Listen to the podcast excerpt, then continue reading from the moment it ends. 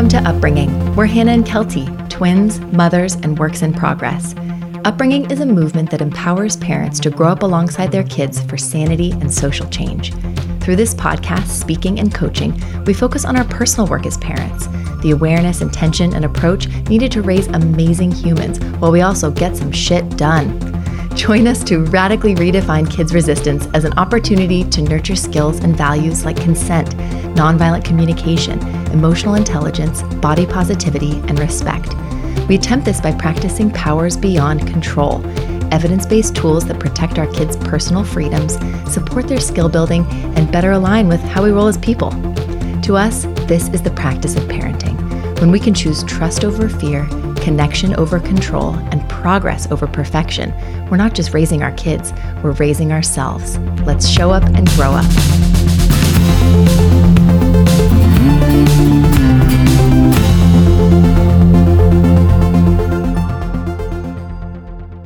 After this brief intro, you'll hear the audio from our latest live Instagram Q&A. Our live sessions are so much fun. We basically mm-hmm. show up and connect, commiserate, and build skills alongside our upbringing community. Folks write in ahead of time or chime in with questions and struggles around kids' big feelings and challenging behaviors. We typically explore 5 to 15 questions and offer our take, our instincts, our goals, helpful phrasing, and ways to parent with alignment and integrity using our resist approach. Thank you for being here and for supporting us. And if you'd like to give your family and upbringing some extra support, please visit our website at upbringing.co to learn about our upcoming membership community as well as our shop, which is now full of informative guides and inspiring prints based on everything we've shared here on the podcast these past two years. Wow, two years. Thanks for growing up alongside us, one conversation at a time. Here we go.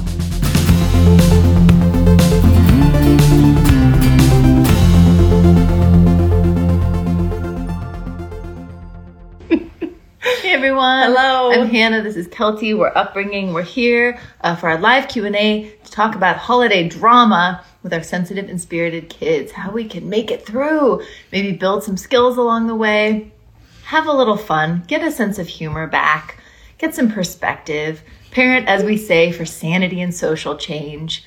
That's the goal here. Yeah. What else, Cal?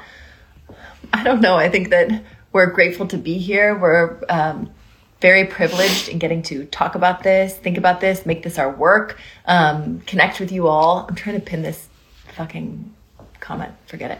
Um, so thanks for being here. Thanks for spending a little time uh, connecting about ways we can support our kids. Pena, using powers beyond control when we're able to go against that conditioning uh, that we've all undergone, our upbringings uh, that served us very well in some ways and maybe undermined a lot of our skills in other ways, and the ways that we're trying to kind of dismantle that, reimagine that, change um, our legacy, our family history a little bit. And I love talking about everything we talk about normally in uh, in terms of holidays because I think there's a whole other layer of lovely conditioning that we've all experienced. Oh, gosh, and that's yeah. really guiding us and pushing us. I think most of the time we're like, I got this respectful parenting thing down. I'm, cons- you know, working my consent game. Mm-hmm. I'm working the big feelings, accepting all emotions. I'm connecting, I'm innovating, I'm doing all this stuff. And then the holidays come and it's like, you will wear that. it just Or goes else. out the window. Yeah, it's just like, bye bye. Yeah. Um, no, uh, you like- will smile for Yeah. this picture. Um, you will say thank um, you to grandma. You will say please. You will go apologize. You right will go now. give them a kiss. Uh-huh. Oh shit! Right? There's just so much pressure. It's like all that all that stuff goes out the window. And I think that our own trauma responses from the holidays really come into play, so to speak. Yeah, I think Um, they just complicate everything and up yeah. everyone's stress. And I think that, as Ross Greene always says, kids do well when they feel well. Same with adults. When they right? can. We always do better when we feel better. Everyone does. So when stressful situations are happening at home, with, within families, around holidays, we're all going to probably feel a little bit worse and we're going to do a little bit worse. And that's okay too. Yeah. So we're here to say, you have permission to be a flawed human being as you always have in progress. in like progress. Mhm. Yeah, I'm. I like owning the flawed thing. I'm like, I'm just flawed. I'm, I'm feeling okay about that. Okay. Um, and to kind of try to give ourselves grace the same way that we're endeavoring to give our kids that grace. That we're all under stress. That we're all you know, Doing the best doing we our can. best. Yeah. Right. Trying to make the holidays magical. Right. So let's talk about the holidays. If any of you uh, all have um, questions or struggles or challenges right now around what's coming up, what's coming forward in the mm-hmm. next several weeks, let us know. Questions about Santa, Elf on the Shelf. Mm-hmm. Should our kids give kisses? How do we deal with judgy or controlling um, family members? How do we want to go about all of mm-hmm. this, right? What else? I don't know. Someone wrote something. Let's see. Hi, Working Theory Farm. Forced group family photos with color schemes keep reminding my extended family that my kids don't like getting their photo taken, so they probably will choose not to participate. That's really great that you're reminding them of that, saying, you know, my kids don't always roll with those kind of like overall controlled, one person decides all this stuff and they're supposed to just roll into it type thing. So I'm going to give them the choice. I'm going to give them a chance if they want to participate. If they want to opt out, that's cool too, right, mom? You know that we want all this stuff to be consent based, right? Yeah. I mean, otherwise, the memory of the photo mm-hmm. is we'll never forget of a child saying, I didn't want to be here, or showing with their body or their face, mm-hmm. or even more creepy, not showing it. But you know because you remember because you were there. It's like a scary smile where you're like, I know they were crying inside. Right. This And I wonder like why we do that in those family photos because we're like, it's okay, this generation's scarred, but next generations when they look at the picture, they're gonna be like, there was a happy family. Mm-hmm. They all consented to that picture. They I were remember so happy to, to, I be remember there. photos what I was feeling every time a photo was taken of me or what or a photo I took. Hmm. I remember my personal experience about it. And I was a photographer too. I remember other people's experience and I'm like, Yeah. I just glossed right over that. This photo looks really nice. Hopefully they won't remember what just happened. Right. How stressed they were Yeah. or what was going on. But I think that's such a, a great thought to, to consider as we roll into the holidays mm-hmm. where we want to Memorex everything and document it all mm-hmm. is documenting is great, but we have to make sure that, that we're really there. We're, we're authentically present mm-hmm. that, that if, for the drama and for, for the, mm-hmm. the joy, right? Yeah. And I like that you said the word document mm-hmm. instead of manipulate or conjure or control because I think that that's where our mm-hmm. instinct goes Stage. often. It's a stage. Yeah. We're all in these clothes. We're all the pretty light. It's controlled, micromanaged. We're in our Hannah M&Ms jams. for everybody. we're we're good. And then we've got one or two or five little kids just being like no. Outliers. No, not this way, not this how, wasn't brought in enough. And so we could talk, you know, all day too about how to how to gain compliance or gain participation or cooperation with kids about something, talking about family photos. What are family photos for? Why are we mm-hmm. doing this? Why are we meeting this stranger or Aunt Tilda or whatever to take some photos in this random field? Right. Let's It's- talk it's about hard it. for like a lot of husbands to understand why this is happening, let alone the kids. So Like, what the fuck are we doing Bringing here? everyone into understanding and um, into collaboration about it is kind of big for sure. Mm-hmm. I think what else? What else besides family photo drama uh, is going on Well, I for just- you all right I now? wanted to touch on the family photo thing one Okay. more in case nobody else brings up the topic, but just when you said the word document, it made me think document what is real, document what is there, document the mess, document the weird haircut, like my son just got today from my daughter, where it's like half of it's chopped off, half of it's bangs, there's a weird chunk missing from the back. We're gonna document that, mm-hmm. right? Document what- that one stinky shirt that they always wear and they won't take off. Get that on film, right? Mm-hmm. Get that. Those are the things that we're to want when we're old and crusty is that they will only wear those shoes or that they refuse to brush their hair. And somebody uh, commented today on one of our posts that their kid said, I want clown hair. I want clown hair. And I thought that was so cool, like embracing who our kids are, the ways that they want to mm-hmm. express, and the ways that they want to be remembered too. Mm-hmm.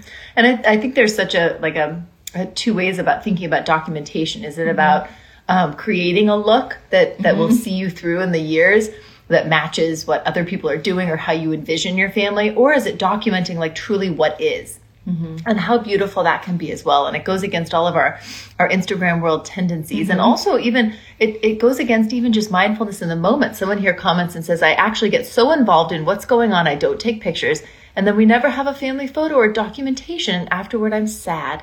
And that's kind of the other side of it, where we're talking about folks who we get so roped into documenting and mm-hmm. creating this perfect family photo that we have to use a lot of manipulation and, and control tactics Coercion. and coercion to get our kids to do it. But then there's the opposite where we're just so in the mix that like we actually kind of miss out on on those opportunities. more like us. And that's more like us, absolutely. Yeah. And both are really tricky when we have that that value of wanting some documentation, but we either kind of overdo it or we kind of underdo it.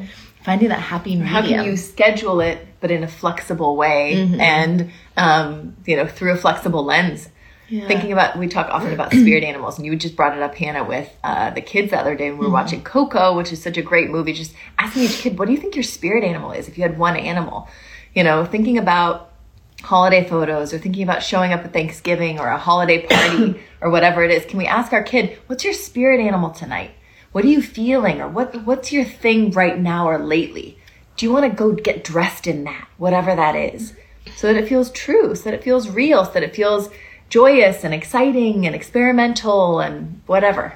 Mm-hmm. I love that. Someone says, Mother in law definitely doesn't understand our way of parenting and will make little comments. Overall, I get along with her, but I wish I could just sit her down and explain it. Instead, I just get upset. Mm-hmm. Any thoughts on how I can talk to her about it? I'm sure being with her for a week, she will end up saying something. Yeah, I think that's our our inclination is to mm-hmm. be understood, to be seen, to feel not judged constantly or um or Criticized. yeah, absolutely. Or even just someone's confused about you. Like that's for a lot of us who are grew up as people pleasers or who highly sensitive folks and who like can really pick up on those things. It's really hard for us to just brush off someone's random When comment. you're just vibing, being like, they're judging, they're confused. I want- they don't like what they're seeing. I need to justify, I need to explain, I need to Mm-hmm. get their goodwill and their understanding and, their approval. buy-in and approval.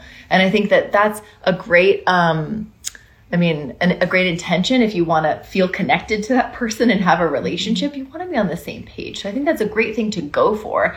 And then if that doesn't end up going so well, that's when we have to figure out ways to just accept who that person is and accept our differences. Yeah. But I think there's so many ways of going about it based on your relationship with your mother-in-law. I mean, that could be directly in like a a little time that you two are spending together. That could be uh, when you're comfortable and you've kind of, you know, already kind of connected a little bit, and then throw that out there. Mm-hmm. It could be emailing her, your mother-in-law, some information. like, I just wanted to get on the same page. I feel like I noticed a few comments, and I just, oh, I, I felt like you were maybe curious I or just wondering. I always want you to be in the loop about what we're doing with the kids because I know you care so much and I just want to feel like we're on the same page and um, consistent if we can be, but I want to hear from you too and your perspective. Mm-hmm. Right. Or maybe you don't give a shit about her perspective and you mm-hmm. don't want to have a conversation. I think mm-hmm. everyone is at different places. So I think we have to really get clear about what is our goal with mm-hmm. connecting with a mother in law or father in law or even our own parents about our parenting style. Or partner. Right? Is it to gain acceptance? Is it to get our agenda through? Is it to set a hard and fast boundary? Is it to slowly tiptoe into setting a boundary? Mm-hmm. We're all on this like vast spectrum of boundary setting and mm-hmm. information connecting with in-laws and other Yeah. people in our lives. There's no like one right way to go so about hard, it. It's so hard, kind of like we call it like parenting in the wild. When you you've got this kind of respectful, conscious, positive parenting practice in in the works, and then you go outside of that to a play date, or you go outside of that to your in laws, or you go outside of that to a sibling or another place or the park, and it Yeah. just feels so different, and you feel potentially ostracized. You feel Put on the spot. put on the spot where you have mm-hmm. to be defensive. You feel even just judged a little bit. It creates a lot of dissonance for us, like you said, sensitive, spongy people. So I think that's the question: is what are your, what's your goal? Mm-hmm. What what makes sense based on this person? Is this someone you see once a year where you can just be like, yeah, to a comment, or is this someone you see once a week where you're like, maybe we need to have a talk so that we can feel a little bit better, you know? And how brave are you feeling? That's how it, what it always comes down to me. How brave, how irritated. What are you ready How- for? right. I think as far as communicating goes, Yeah. we're all, as I said, on that vast spectrum of, of comfort in uh, possible conflict, right? Yeah. In in different beliefs and different values and different approaches. But it's so hard. I think we we tend to either go on the permissive side where we're like, I'm just going to not say anything because this is so irritating and scary and I'm just going to fume inside. you know, when our in-laws are like judging our parenting, right. raising those or I'm going to go to this is un like uncool. We need to talk because the middle between those things is so hard to navigate. Mm-hmm. The middle is saying, you know, I've got some resources if you ever want to learn more. The middle is, you know, or, it's oh, so you think that? Okay. Yeah, or where are Hmm. you coming from? Or the middle is, you know, um, it's been really working actually, teaching him through this way. Or what- thanks know. for respecting my parenting choices. Yeah. You know, that's like a, a very nice thing to say. Or, you know, I've got this. Thanks so much. Yeah. Like that is a very neutral, in the middle type response that could feel very scary to a lot of us who grew up as pleasers or who haven't set boundaries or communicated in that way to family. We have an early uh, caregiver clash podcast episode that you might be interested in, um, where we talk about everything, this huge spectrum of options from modeling basically in front of that other person, whether they're your partner or a parent or a neighbor or whomever it is that might be parenting differently or judging your parenting, all the way to taking that person to therapy and really connecting about it. There's so many things in between that can help though. Yeah, you said great ideas. You hit the nail on the head. I'm definitely a sensitive people pleaser. These ideas were helpful. Yeah, you bet. I think so much about it is remembering that the discomfort we feel doesn't necessarily mean we have to convince that other person, get them on our side, gain their approval, do all those things. It's just really good information to us about our mm-hmm. own sensitivities, about our own traumas, and our mm-hmm. people pleasing tendencies. And we can just get comfortable in that discomfort a little bit. Um, mm-hmm. and, and then we can actually support our kids too. I think in these moments that we're kind of clashing or hearing something from our, our in-laws and feeling stressed, we end up becoming ch- children ourselves in those moments where we mm-hmm. want to defend and do all of these things Or to we- be approved of. or we might want to over control our kids Sure. to be approved of. We mm-hmm. might kind of jump that fence a little bit. the other way. And- yeah. And I think we have to keep remembering that we're not beholden um, to anyone else except our kids, right? We are their advocate. We don't have to explain or advocate for our mother in law's needs and comfort. They can take care of their own comfort, they're going to be okay. And we have to um, support ourselves, feel safe in the moment, and support our kids. Yeah, as best we can. It's a lot of work. So you're not alone. Not alone in the mother in law situation by any means, for sure. What else is going on? Big feelings and challenging behaviors with your kids? especially around holiday stuff. We have a bunch of stickers that we can pop onto here too. But I always like to serve the people who are here live if we're able. Mm-hmm. Gift lists, Santa, Elf on the Shelf, photo shoots, high energy, getting dressed for parties. Yeah, concerns about our, our spirited kids. Um, oh, what showing up to social events and, and getting through it. What about when with they're like really selfish and greedy seeming around gifts? Like that's mm-hmm. something that happens often with my kids. Just they get something and they just like, no, not that. Or this piece of trash and they just like chuck it in front of the person. And it's just like it's so hard to watch them being so or looking so ungrateful. Mm-hmm. Those are the words that run through our minds, those judgments, right? So where where's your brain leaping or where are the brains of the people around you in these family holidays leaping when your kid is being free and being themselves and being a child, right? They're selfish, they're ungrateful, they're noisy, they're not a good not a good sharer. They're um whiny, they're resistant. Like what is it? Mhm. Want to pull a couple things up? Sure. Let me see if they're on here. I still don't know all these buttons. No, No. not that button. The question button, oh, I would yeah. say, probably. Let's go with that. Okay. Okay. Okay. Someone says, I definitely overwork to quote, honor the traditions and forget to be present. How to do change. Mm-hmm. Yeah. I like that that idea of our goals in honoring traditions maybe getting in the way of us just going with the flow with whatever our We're kids taking part in those traditions. We're orchestrating so much. That's right? what, yeah, orchestrating is is something that happens when we have expectations for, for how something will go, which is what happens go, yeah. often in the holidays. We have an idea. We're like, oh, we have this tradition. We're going to sing carols. We have this tradition. We're going to go to the tree lighting. We have this tradition.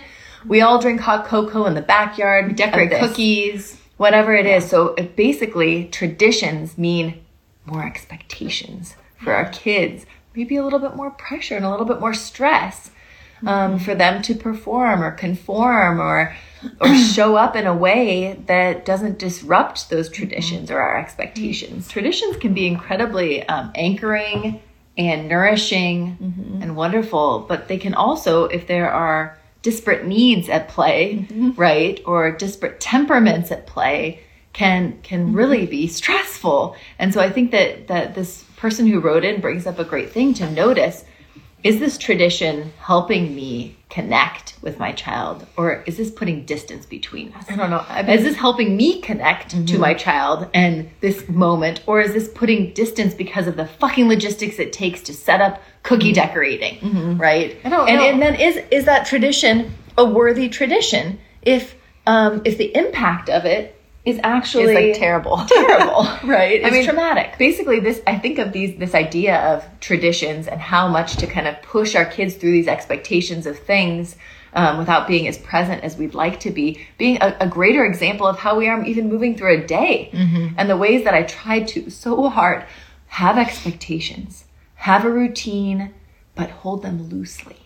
And that is really our goal in those moments, whether it's just the day to day getting through the fucking grind, mm-hmm. or if it's Christmas Day or Hanukkah or Thanksgiving. It's saying, here's the general plan. I'm going to try to get some buy in so our kids' freedom to know, right? So mm-hmm. that they feel connected to their life. So we're going to focus on that. But then, even if they give the thumbs up, even if they're so ready, even if they're in it and on it, they might struggle with certain stuff. So we're holding those expectations and those traditions loosely, Right. right? That's the goal. Because otherwise, it becomes a tug of war with reality. And it sucks. And when you think about traditions, we have to remember that a tradition passed down exactly generation to generation is actually really fucking scary. Mm-hmm. That that many people could do the same thing the same way over and over again. That that feels like how is that possible with human beings? Like mm-hmm. bringing humans in and not robots to do the exact same thing. We have to mm-hmm. remember that traditions are live things and they involve the real living people that are are in your life right now and that they have to evolve and be collaborative inherently right And I- and that involves bringing our kids into these traditions and allowing them to evolve Yeah. You know? I think that's a good question to ask ourselves. What is the spirit of this tradition? yeah. Can we represent and experience the spirit of it? So is it that we're all together? Is it that we're Is it that trying we ate cookies at the end Is it that Right. there were some cookies there? Is Yeah. it that we just got fresh air? Is that part of the tradition? We thought it was to go look at the lit, lit tree in the town square, but it was actually the spirit of it was to be together and having some fresh air. that it was that we sang together, even though it was Katy Perry and not Liberace or whatever, you know? Um, we have to remember that these things evolve. And I love that holding loosely idea, Kelty, with the traditions. I think it can can help us hold the Um, expectations loosely yeah. and search for the And spirit of the tra- tradition. It's also how traditions continue to get passed on, especially from folks who are spirited. Mm-hmm. They're not going to pass on a tradition that was forced upon them. Mm-hmm. My husband does, does not like a lot of Christmas and holiday traditions Birthday because stuff. he had nothing to do with them at all. And I think that the more we can collaborate and bring our kids in to co create these traditions, mm-hmm. The more likely they are to continue in future generations. And I also like the idea of traditions when we're thinking about this from a discipline context, which we always bring it back to discipline, big feelings, and challenging behaviors. Traditions can, can be so many things. They don't have to be Christmas related, right? They don't have to be about opening gifts at a certain time. They don't have to be eating particular things. They don't have to be about going to a particular place. The traditions that we can pass down in our families to our kids this holiday season or beyond are can be a lot grander and greater. They can be traditions of I respect you. They can be traditions of I trust you. They can be traditions of we're collaborating together as a family. Our family is democratic. Mm-hmm. All of these things that we can create, then pass down and give our kids that is a gift that will last far longer than just every holiday season, mm-hmm. but something they can integrate into their lives in a really meaningful way and pass down naturally and joyously to their next mm-hmm. generations, right? I think you're speaking to something that we that we connect about so often to Hannah, which is I think that we always assumed before we became parents that the most meaningful interactions with our kids would be in the good moments, mm-hmm. right? Those happy moments, swinging on the swing set, snuggling and reading a book, baking cookies, holiday things for sure, watching the fireworks the first time, unwrapping presents at Christmas, first swims.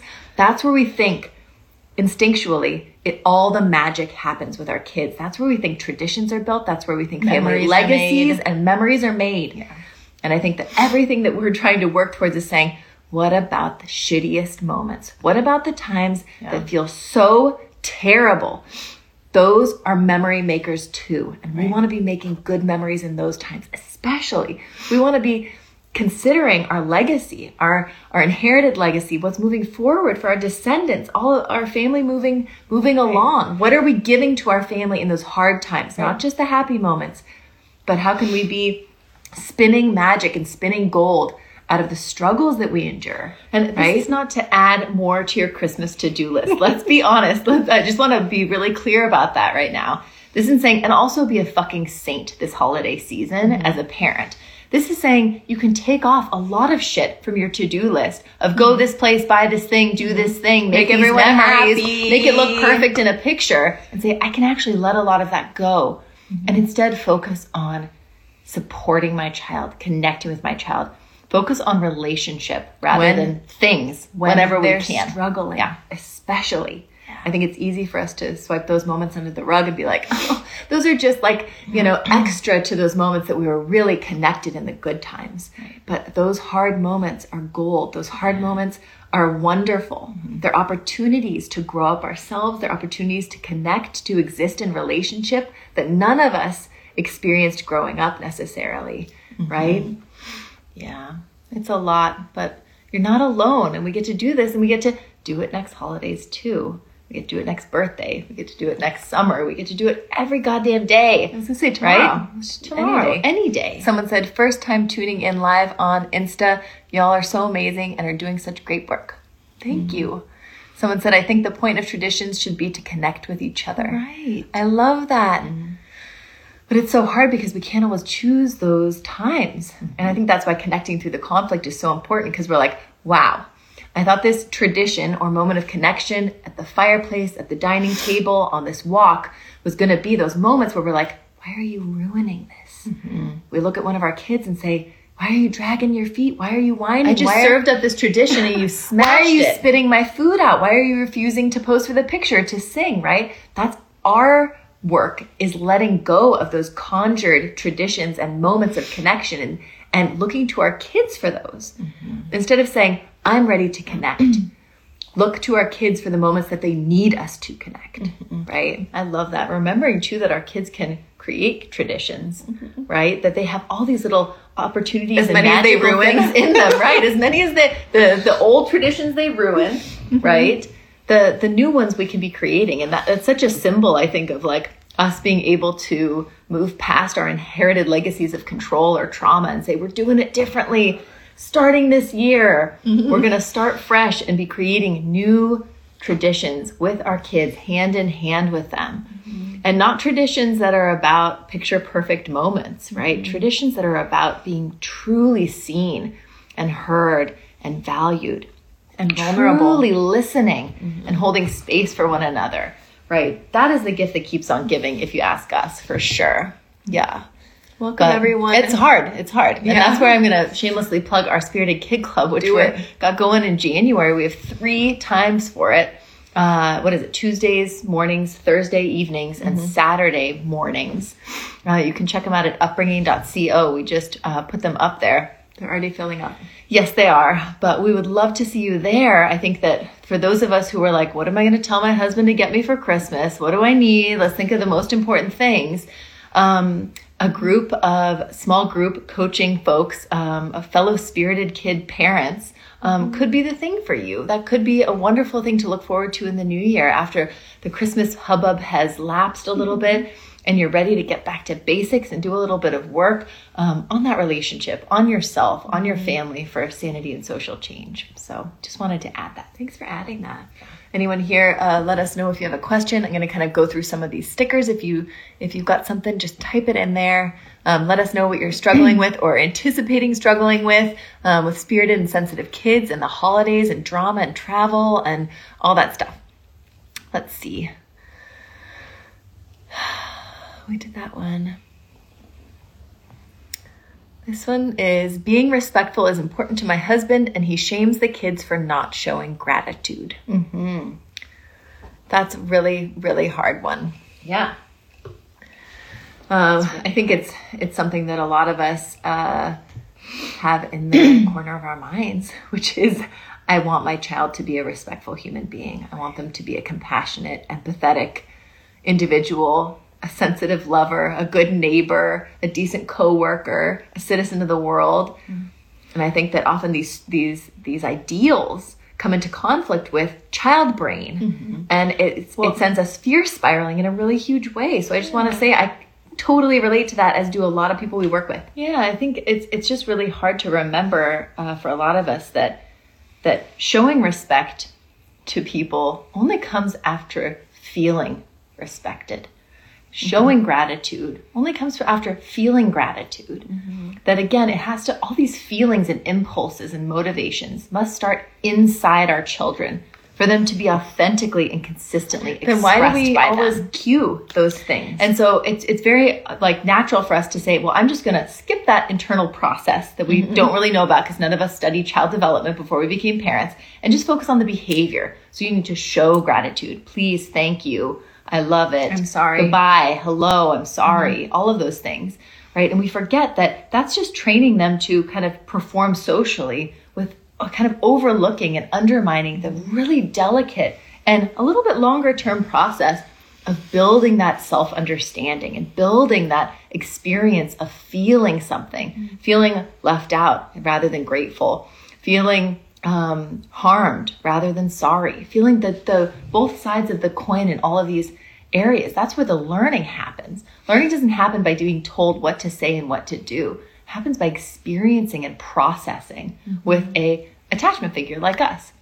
And so I think it's really understandable that this person's husband wants them to show this respect right away. But I think reminding them that showing respect right away isn't going to guarantee consistent respect. And it might actually make them feel resentful inside, mm-hmm. frustrated inside, disimpassioned or disconnected inside or disrespectful or disrespectful inside even if they're showing respect mm-hmm. and that the, the most important thing is to get to the root cause and build the foundation that root basically mm-hmm. of gratitude of respect yeah. of all of those things it's something we talk about so often and i love that you talk about the root hannah and the foundation yeah. because whether it's trying to help our kids find their way to consistent toothbrushing or to saying please and thank you in manners or to yeah. brushing their hair or to picking up their toys.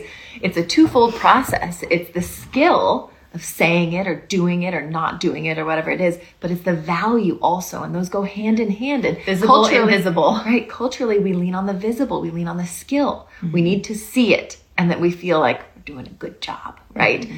And so much of our work as parents is in leaning into the value and the invisible, which asks us to actually do a lot more than just snap our fingers and demand any of those things or say it's time to XYZ, but to model the shit out of it, to talk about the context around it, to give agency that's and what teaching our is. kids. That's what fundamental teaching is. Right. And that's how they actually fundamentally learn, right? Rather yeah. than being told what to do and when to do it, we explain and connect about the why and mm-hmm. tune them into themselves, which is kids are beautifully self-centered in that way because they're are vessels of learning. So their mm-hmm. inner experience is the way they learn to perceive the world. So if we're saying, I don't care how you feel, if you like it or not, just say thank you to this person, what are we teaching them fundamentally? Is to please everyone else but themselves, is to lie about how they feel about things to other people. This kind of goes against what we would ultimately want to be doing. Yeah. So if you really want to think about all this all the way through, mm-hmm. I think it's a very normal impulse. But when you kind of get into the weeds a little bit, um, it becomes a little more apparent that we're playing the long game here, mm-hmm. right? Yeah, it's a long term process. We've got, a, we've got a post coming tomorrow or the next day about gratitude, and yeah. the best way for our kids to cultivate it is by us showing it consistently. The same with respect right? Our kids will learn respect and our kids will learn gratitude if we give it unconditionally. Not if they act like this or if they say this or if they stop doing this, right? Right. They learn through connection and through that modeling rather than through correction and control. Yeah. Someone said, You know, we make nativity scenes every Christmas, and I love when the children come and play with all the toys inside.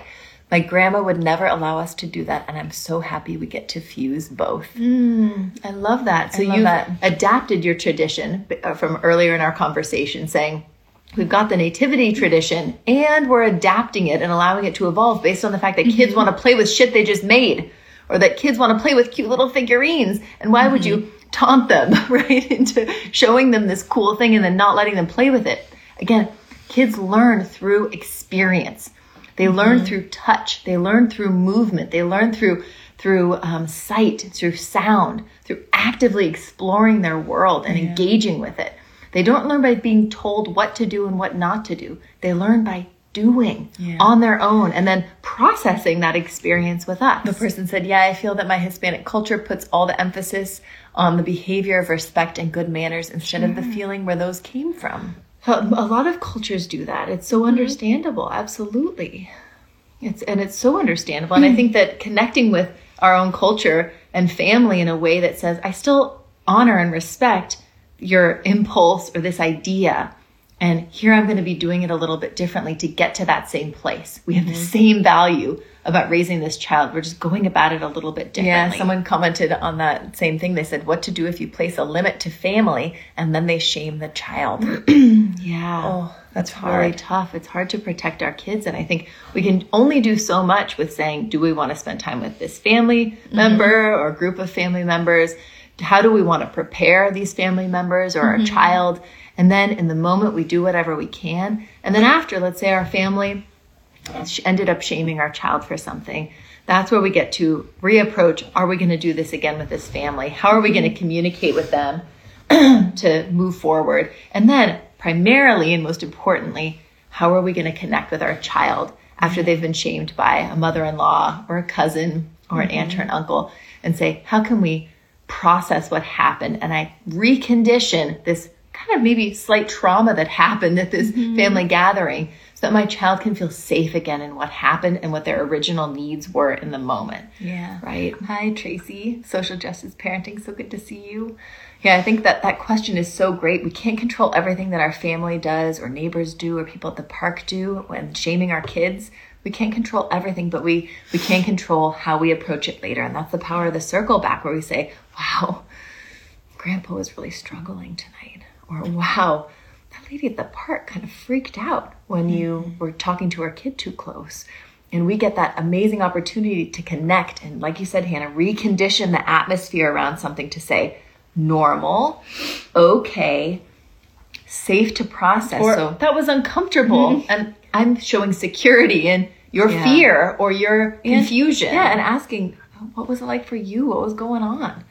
That's here's what it looked like from my perspective. What were you going through when that happened? I'm so sorry that happened.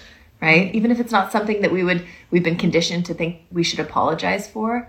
I'm so sorry that happened. Even if it was our kid dancing on the dining table and a, and our grand the grandparent shamed them. I'm so sorry that happened when you were having trouble controlling your body and you were up on the table and grandma said blah blah blah or great grandpa said blah blah blah. I'm Really sorry that happened. We can't and shouldn't protect our kids from everything. We can do our best, but in those moments when they do experience something uh, uncomfortable or harmful or stressful, that is good. This is how they build resilience, not by experiencing it, but by connecting with us about it and understanding it more deeply and feeling safe in the feelings they had around it. And then that can always um, merit a conversation with our family if we're able to have that circle back with them. That was really hard when my kid danced on the dining table during dinner and you were yelled at them and then they cried and ran off. And I just wanted to connect about that too. Because I know we, we all want you know, a re- relaxed evening and we all have certain expectations. And I'm just trying to see to their needs. And I'm sorry that I couldn't help them down sooner. Mm-hmm. Right. Or I know that you were struggling. We were all struggling a little bit.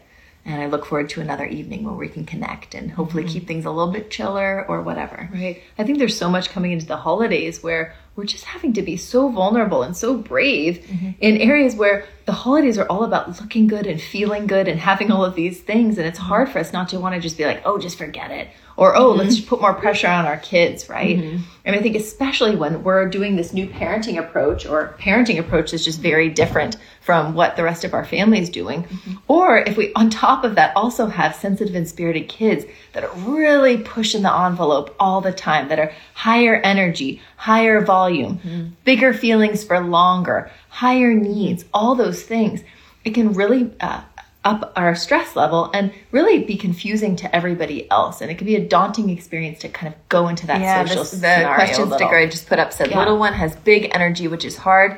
At my in-laws house, he won't listen. I think that's something that I hear often is people being like, oh, just the holidays. Yeah, we'll take the kids to grandma's house. Sorry, this light is weird. To our grandpa's house and it'll be fun. And I'm just like, and you feel like 100% about that and you feel good about that and it just puts just me in mind easy. to to other to other people who don't have anxiety about what their kids will and won't do based on the fact that they have sensitive and delicate nervous systems based on the fact that in certain stressful situations they act or react in a way that feels maladaptive to a lot of other people or socially you know against social norms and that's really can be tricky to walk into mm-hmm. those moments feeling brave and feeling assured and keeping our mm-hmm. focus on our child and their well-being. Yeah, It's so hard. It's hard hearing people and seeing pictures of people being like, we went to the zoo for zoo lights and then we went to this uh, you know cookie making thing and then we went to friends houses and did this and then we took family pictures and it went great and you're just like what the fuck Yeah. like i could never do that with my child my mm-hmm. toddler my child my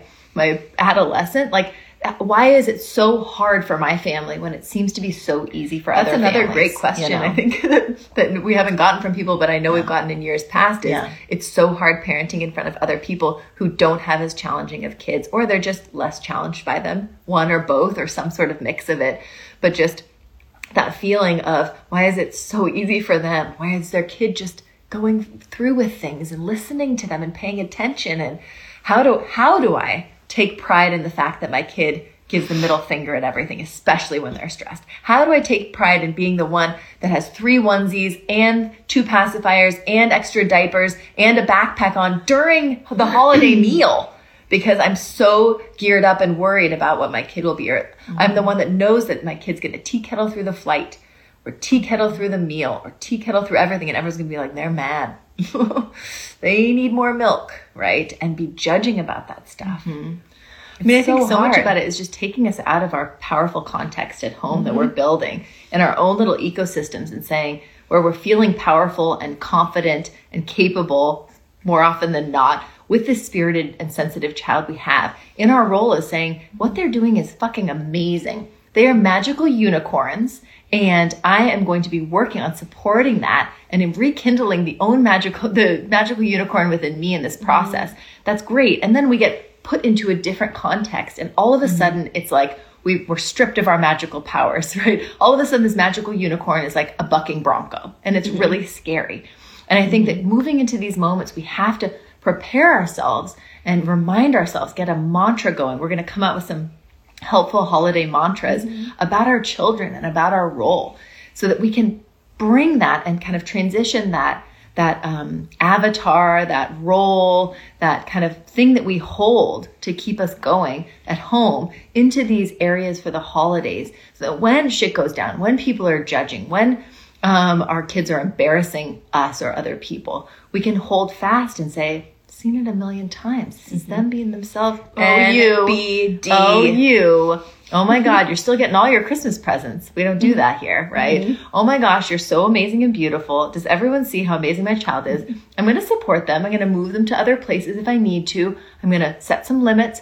I'm going to connect with other guests or family members like, oh, they've got a lot of energy in their body. Oh my gosh, yes, you want it quiet in here. Yeah, we're working on that. But you know, kids, we're, we're trying our best. We're also going to have a bunch of holiday comebacks hopefully available We can do to it. help build that um, that kind of uh, verbal support system for you Mm-hmm. to figure out what sounds good for you to get those go-to phrases Mm-hmm. with folks, whether it's at the park or at the mall or at the the, the holiday dinner table, Yeah. right? That's like the the big kahuna though is just caring less. Just care less about what everyone thinks. How do we care less? How do you care less? You can't Ugh. tell someone just care less. No, I want to But- punch people in the face who tell me to I care know, less. but hearing it over and over, it's starting to sink in and being Well, like, care less. I don't think Okay, it's about care caring less. I think it's about saying care less what other people think Mm-hmm. and care more about your child. And that's what happens in those moments. So That's the- shift your that's energy. The transition that happens from home to other place is where we go from caring to, about our child to caring about other people, right? You're right, mom. I was thinking that. It's exactly. But it's not thinking. about not caring at all. It's about deciding what to care because about. saying care less can be really dismissive. Yeah. It's about what to care about. And is it about my child at home and my child at this place? Mm-hmm. And it's saying all of our conditioning that says, our own conditioning that we have to be working through and reparenting that says, make everyone else happy and everyone else comfortable, right? Can say, no, it still applies. The same logic applies at home as other places. Mm-hmm, mm-hmm. I'm going to serve my child because that's my freaking job because I had a child and I'm a parent. It's my job to serve them, not this random hostess. It doesn't matter how amazing her table looks or how like cute she is or how much we want to be friends with her, right? Yeah, someone said what helped me have the courage to be disliked. Mm-hmm. It's a big one. That's a hard one. I'm gonna get the light here. Don't what's going on. Yeah, or even Um, just judged and and to remember too. I mean that that judgments from our our in-laws, from our our our friends, from strangers, we have to keep remembering that judgments are so much less about us than they are about the person themselves and about their mm-hmm. own insecurities and their own trauma and their own troubles. They're mm-hmm. just projecting their shit onto us.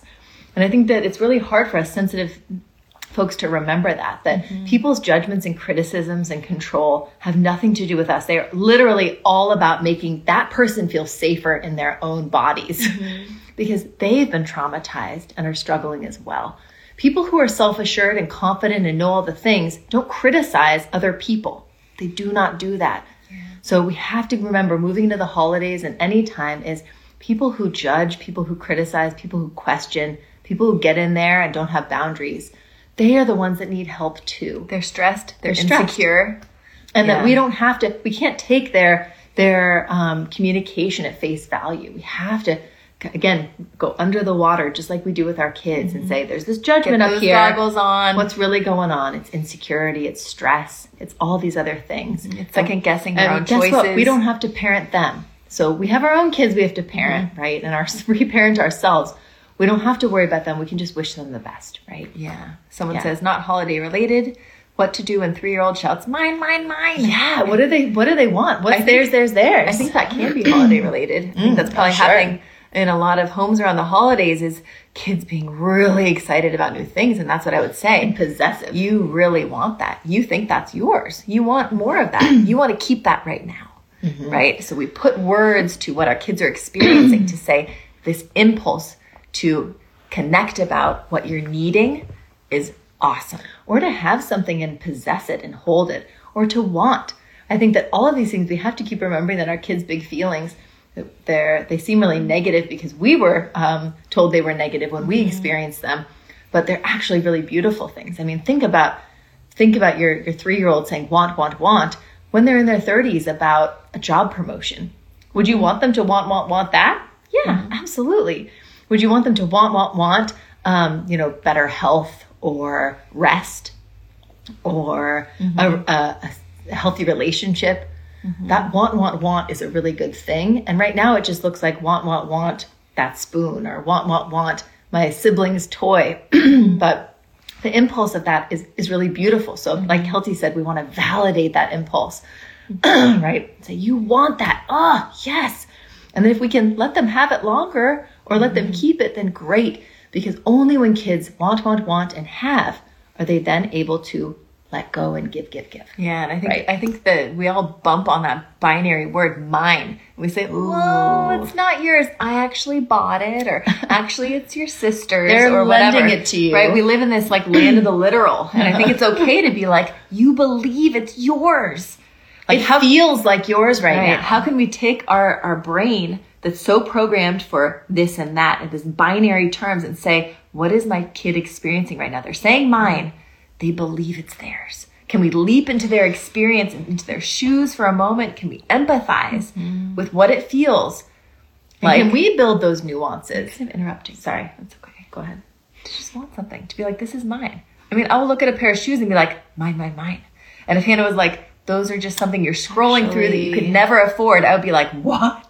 Right? She's just like, you want those. Oh, those are so cute. Mm-hmm. Yes, those shoes should be yours. Mm-hmm. Right? I think that we're all just programmed in our culture to to feel like wanting is selfish, mm-hmm. to feel like wanting is entitled, to feel like wanting is just is super Or ownership in some way. super terrible, right?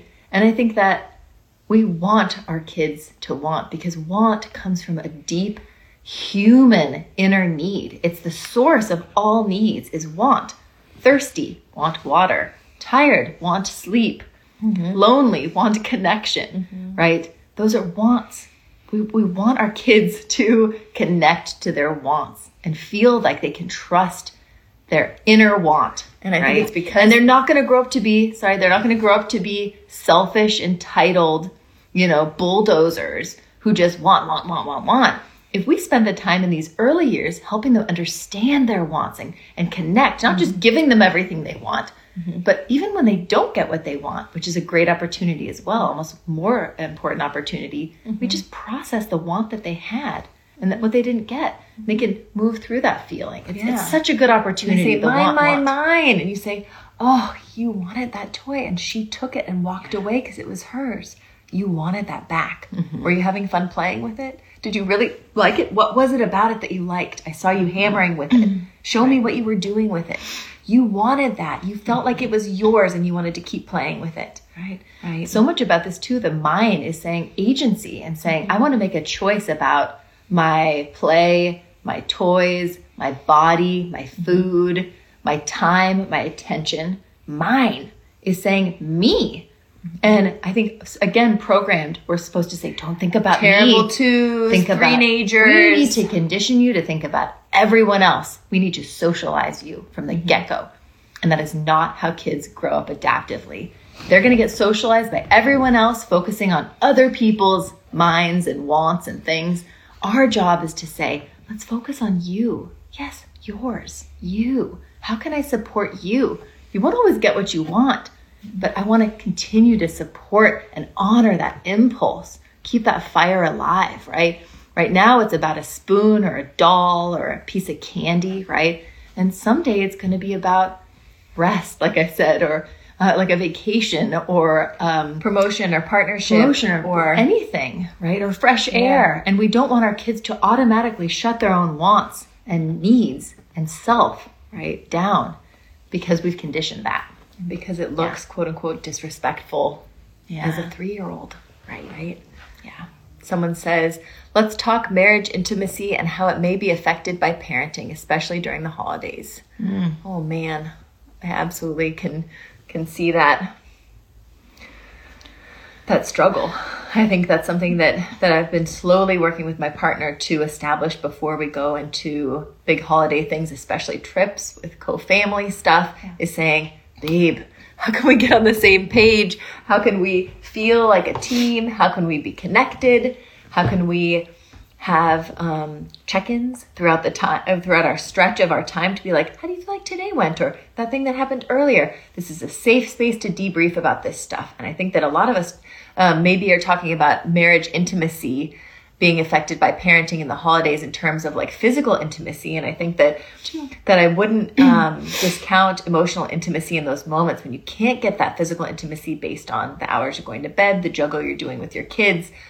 Way there's so many ways to create emotional intimacy in the moments where you can't have that physical intimacy. It could be with a text message. It could be with a, a touch on the shoulder as you walk by. It could be with a little bit of like grab. super hot eye contact something going on like It could even just be planning things well so you don't explode at each other mm-hmm. when shit goes down. I was talking with my therapist today about it, about my struggle. Therapy, we always high five.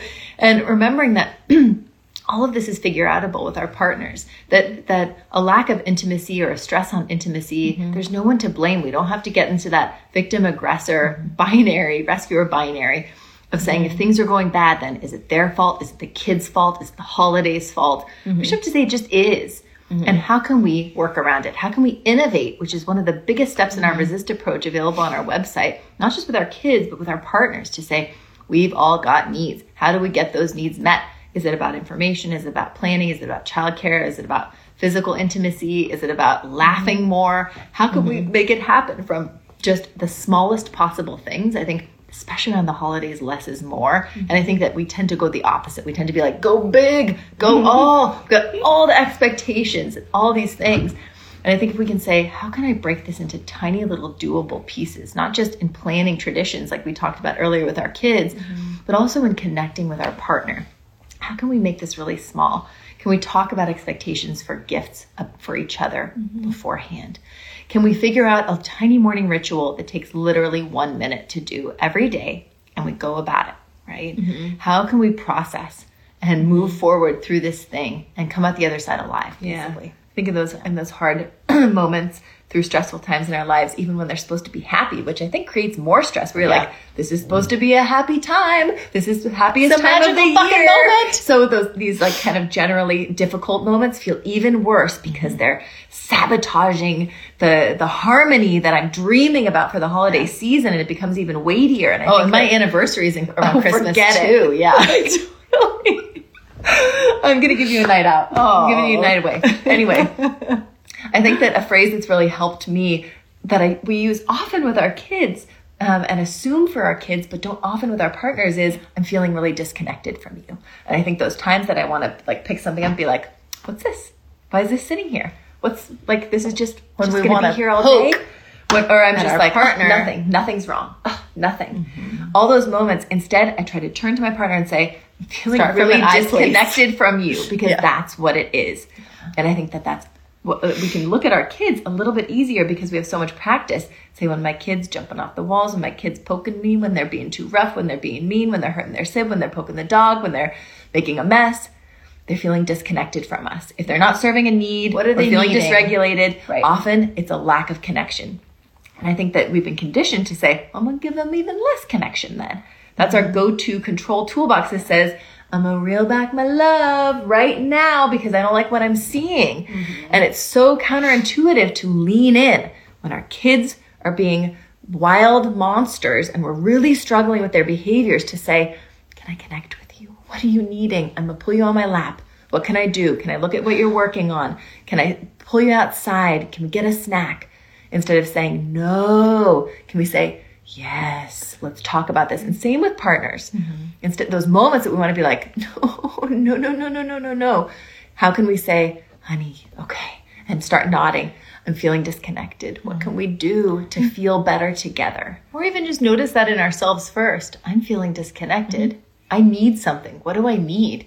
And once we're a little bit more clear on that, then we can approach our partner instead of projecting our shit and discomfort that we don't know what it is on I, them. I think it's okay Like- to, if we have kind of a setup beforehand to just say, I'm struggling, I'm feeling disconnected from you. I don't know what it is because sometimes I don't have the bandwidth to get to the mm. bottom of it and come to them with this like pretty little package of a, here's what I'm actually needing, honey. Here's my bid for XYZ. Sometimes I mm. just, I'm like, Here's my plan. even just saying I'm feeling disconnected took so much work. Mm-hmm. Right? It's so hard to even, it's like pulling teeth to even reroute from all that he did, you did, you should have, all these things to I'm feeling disconnected from mm-hmm. you. when it comes to partner stuff, we have to keep remembering the same thing that we apply with kids is when you don't feel well, you don't do well. Mm-hmm. And so I think that when we, we we're conflicting with our partners, we have to remember that we're not feeling well because we're not doing well. So if we're not doing well, we don't feel well. So what kind are we reinforcing. It really is reinforcing in that way of just being like, when have we ever felt so connected with our partner and then fought with each other or struggled? Like, I think when you think of connection, like th- mm-hmm. things are going smoothly. And so I think that uh, uh, we tend to believe so many things about our relationship and about our partners and about our lives when we're struggling with them. And I like, Kelty, that you really just get down to the basics and you're just like, we just need connection. That's what's missing here. It's not more money. It's not a perfect Christmas tree. Clean house It's not good. a cleaner. Okay, that would be pretty great. Um, but really, it's just connection. And we no one ever talks about that. It's the Connection invisible about stuff. all of those shitty things that are real and stressful and whatever. Yeah. Like most of the time, I'm like, if I can just feel connected with my partner or with Hannah about all these shitty things in my life, I'm like, I'm good. Yeah. I'm good now. But even if we don't good. even cognitively connect about those things, if my partner gives me a hug, I will tend to feel better automatically because we just even had a physical connection happening. There's so many amazing ways to But it's connect. such a good reminder for what our kids are needing. Like we don't have to always give them that fifth cookie or hundredth cookie. We don't have to, you know, get them the bike of their dreams. We don't have to take them to the zoo when we can't do it. We don't have to, you know, take them with us instead of leaving them at grandma's. We just have to acknowledge their perspective. We have to connect through, uh, through or about that struggle, or just connect in general. Can like bypass a lot of stuff depending on the kid for sure. Sure. In the moment or outside the moment for sure. Hope that helps a little bit. Do we have any other questions? Feel free to chime in about any holiday stressors. What's on your mind? What's going on with your sensitive and spirited kids, with your partners, with your crazy in laws? What's at play for you? we want to talk about it. Too much screen time and sibling conflict. Mm-hmm. I think that's probably pretty. Gosh, the light is like being really weird. I think that's pretty common for a lot of us right now. We're leaning on the screens, maybe a little bit hard, which can contribute to sibling conflict. And if it's not contributing to it, that's okay because sibling conflict exists and it in itself is all right. Mm-hmm. It, it in itself is natural, normal, and necessary for siblings to do, regardless of age, spacing, all the stuff. It's also hard to show up for sibling conflict when we're stressed, when we're strapped for time and energy, and when Mm-hmm. Our capacity is lower, when we want to be spending our holiday time like making cookies and playing tunes on our record player and picking out, you know, Hanna Andersson pajamas to have in our photo shoots. Like, I think when our kids are fighting with each other, it just feels like fucking unnecessary, right? And then same with the screen time meltdowns. You're like, oh my God, like, I just bought myself like 45 minutes or two hours to do all of this and stuff. it bites me in the ass. yes, and then I'm literally fucking paying for it, and it Mm-hmm. sucks so bad. And I think so much about all of this is is about awareness and about attunement. And we just posted a little video on our Instagram, a clip I think today about Mm-hmm. awareness being the key to everything. Our own personal awareness, noticing what we're needing, what's going on in our bodies, getting out of our brains and our fear spiraling, right? Mm-hmm. And then getting into the moment and understanding why is this moment happening? What's Mm-hmm. playing out? What could I do to support it or prevent it or mitigate in some way? And then what's going on, that awareness for our kids about their bodies and their needs? Mm-hmm. What is their limit of TV beyond what I would ideally like them to be doing? Is it 30 minutes? And then after that, their brains are just fucking fried and mushy and they mm-hmm. struggle, right? Or is it that at a certain time of day, they really struggle to be around their sibling without expressing their stress at their sibling, mm-hmm. you know, and then connecting with our child about those things and helping them understand their needs. Mm-hmm. So it's awareness building in ourselves and about the mm-hmm. situation, the environment, the routine, and then awareness about our kids Yeah. as well. That's the growing up that we're doing. That's the key to to growth and to change. Yeah, it's something we talk about often in the Spirited Kids Club, which we have three openings in January. So you pick one day in January, Tuesdays, Thursdays, or Saturdays for four sessions through the month. And it's something we talk about often is like, how can we work behind the scenes? How can we be working on our beliefs and our goals and our roles? And how can we lean in with our kids and just say, you know what, I've noticed, for example, based on this, I've noticed after you watch a couple hours of Rescue Riders or whatever it is, sometimes you're feeling a little like uncomfortable in your body or Time sometimes to get out to the park after. sometimes you hurt your brother a little bit which i get totally and i'm just wondering if maybe we could shift your screen time earlier maybe it could be a little shorter. What do you think? Tell me a little bit about it. And yeah and that that tandem um, work of doing our kind of practicing outside the moment logistics planning pre, uh, pre yeah but like kind of pre walking through these inevitabilities or possibilities or um, sliding like doors yeah. kind of and then approaching our kid about it not in a grill back way but in a in a circle back way in a connective way saying i just noticed this thing let's talk about it person to person instead of i don't like what i've been seeing and this isn't okay right mm-hmm. Can go a long way. Mm-hmm. yeah See, Marcy said our um, uh, Oh. sibling conflict guide can help a lot with the sibling support, and then I think we also have a a mini guide download for screen time stuff uh, in our mm. shop as well. Yeah. So both of those topics we cover. Marcy says, headed out of town for five nights, always have a hard time staying in their beds and sleeping through the night. Any tips for better mm. sleep prep? Things to say when circling back in the morning. Mm. Oh, yeah. yeah. Absolutely. Oh my gosh, whenever I ask my kids, like, how did you sleep last night? They're like, great, it was fine, it was wonderful. I'm, I'm asking that, and my husband's looking at me like, what the fuck? Like, they came in four times each.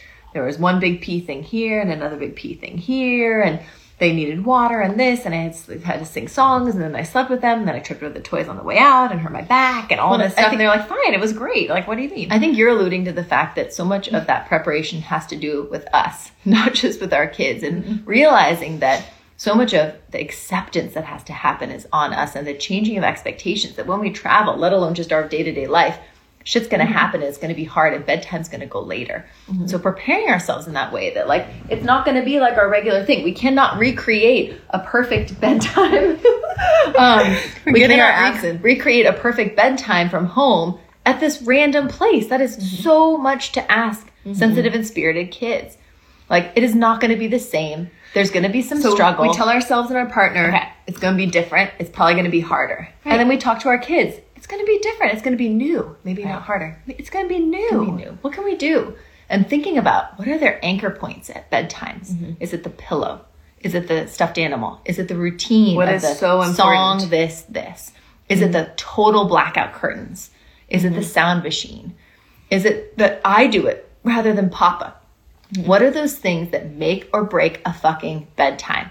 And there, you may not even be totally sure, so you might have to kind of guess a little bit. But I that if you can apply, and those might those- all go out the window, and it might be a nightmare, even if you do all the things you think you should be doing that are like the most stable stuff. We, we've had um, coaching clients say, "I've been winding back their bedtime or pushing it ahead just a little bit every night to get them on the new time zone," and it's like, "Great, that's amazing," and it's still a total shit show. Right. So I think that that's that's the the We can have- the, the point is saying let's have some goals let's work our game around logistics and environment and all these things with holding that loosely with the with the expectation not that then everything should go exactly as we want but then everyone is human and struggles in their own way and we can't control all the outcomes And then we knew also that we all did the best we could and that night times are a struggle. Letting go of your body and finding sleep um, in a new place after an exciting day in a different place also is a lot for even us to wind down to fall asleep for. Can you imagine what it is for kids? So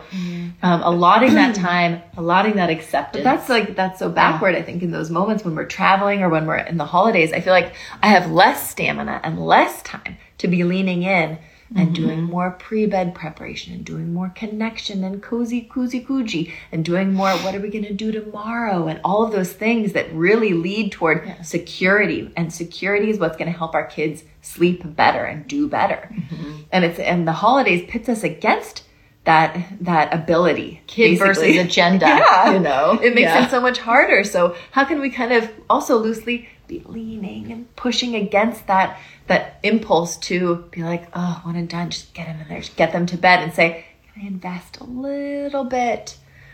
Right? In this in this sleep ritual. Be honest with my kids and saying this might be a little different. This might be a little new. This might be a little bit of a struggle. We're on the same team right I think so much around bedtimes, whether it's at home or whether it's on the road for the holidays, is also just remembering about nervous systems. And we always bring it back to nervous systems. So I love that you talk about preparing, thinking about logistics, getting things similar to home.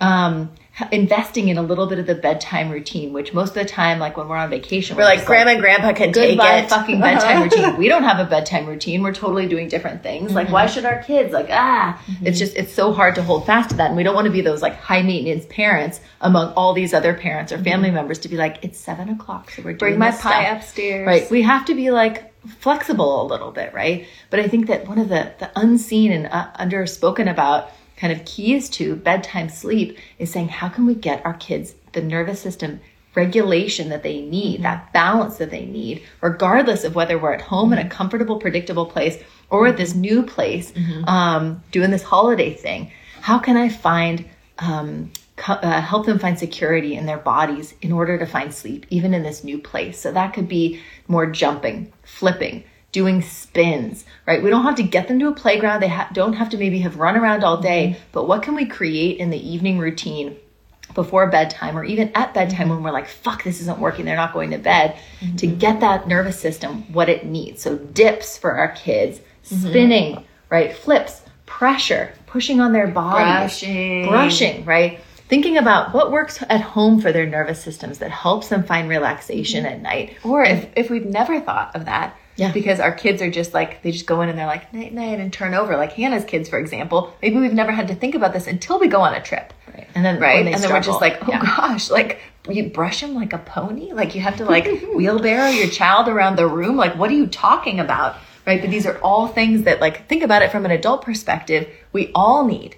Right. We all need to integrate our nervous systems crying, laughing, exercising, meditating, showering, self care, sex, uh, intimate relationships, and connection. There's so many ways to make us ourselves feel good. And that's what our kids Ready need to let too. go. Yeah. And running around crazy in one small house at the in-laws house or whatever it is with all this excitement, a little sugar maybe, and all those things may not be as conducive to sleep as as we would think. Like, oh, they'll run themselves out and they'll fall asleep, right? So I think those are the times, like we talked about earlier, that investment invest in some nervous system integration. Mm-hmm. In periods throughout the day, like anchor points, every two to three hours, be like, it's time for the rodeo. It's time for what our dad used to call doodlebug circus. Right. It's time, let's do this. Right? And especially before bed when Grandma's, we want them to wind when grandma's down. going, we're winding down. What are you doing? Grandpa's getting in bed. it's getting even noisier and it's bedtime. What's happening? We say, we've got this, mm-hmm. right? This is when our kids need yeah. to express. They're running nudie duty after bath. This is good. Trust They're getting their wiggles yeah. out. They're, they're showing us what their bodies need to find balance in order to fall asleep. Yeah, absolutely. Anything else? We to wrap this up. Going on? These are final holiday concerns, thoughts coming into the season. We'll probably do another one of these mm-hmm. um, these episodes in the coming weeks. We, we're going to have some reels out, some side by sides that are hopefully helpful as far as far as holiday stuff is concerned. Mm-hmm. Um, if you are needing some extra support, again, we've got our siblings conflict guide, our big feelings guide the All 20% off. Yeah. yeah. And our spirited kids club, which is small group coaching. So eight to 10 other parents and us uh, in a small group every week for four weeks starting in January. We have three different dates and times available that you can join to feel less alone, to build those skills, mm-hmm. right? To support your child in 2022. Yeah. Right. And just, start the year off. Can't say enough about the camaraderie. And that's what most of our testimonials speak yeah. to is saying, I was feeling so alone and hearing all of these other parents who are struggling with those big feelings and challenging behaviors and resistance and kids' anxiety and kids' high energy and kids' big feelings and yeah. all of these things is so affirming and so comforting to a lot of people. It's comforting to us. Um, so I think that that's one of the biggest elements of it, if not incredibly specific takeaways per session, lots of resources and extra cool stuff. Yeah. Thank you all for being here. You're doing amazing work. Mm-hmm. You're you're literally spending your time thinking about, talking about, listening, connecting about how to support yourself, your kids, your family, your greater community, your your future legacy, right? And this is like as I mentioned earlier, the gift that keeps on giving when we're talking about gifts and holiday mm-hmm. season coming up, when we're talking about gratitude. Um, yeah you know it's, pretty amazing stuff that, that that we're all doing here. And we're really grateful for you as well. And we hope you have a wonderful holiday week. And um, let us know if anything resonates or if you have questions about anything. Mm-hmm. we're all we're always here and we hope to get to you. Anything else cal? That's it. All yeah. right.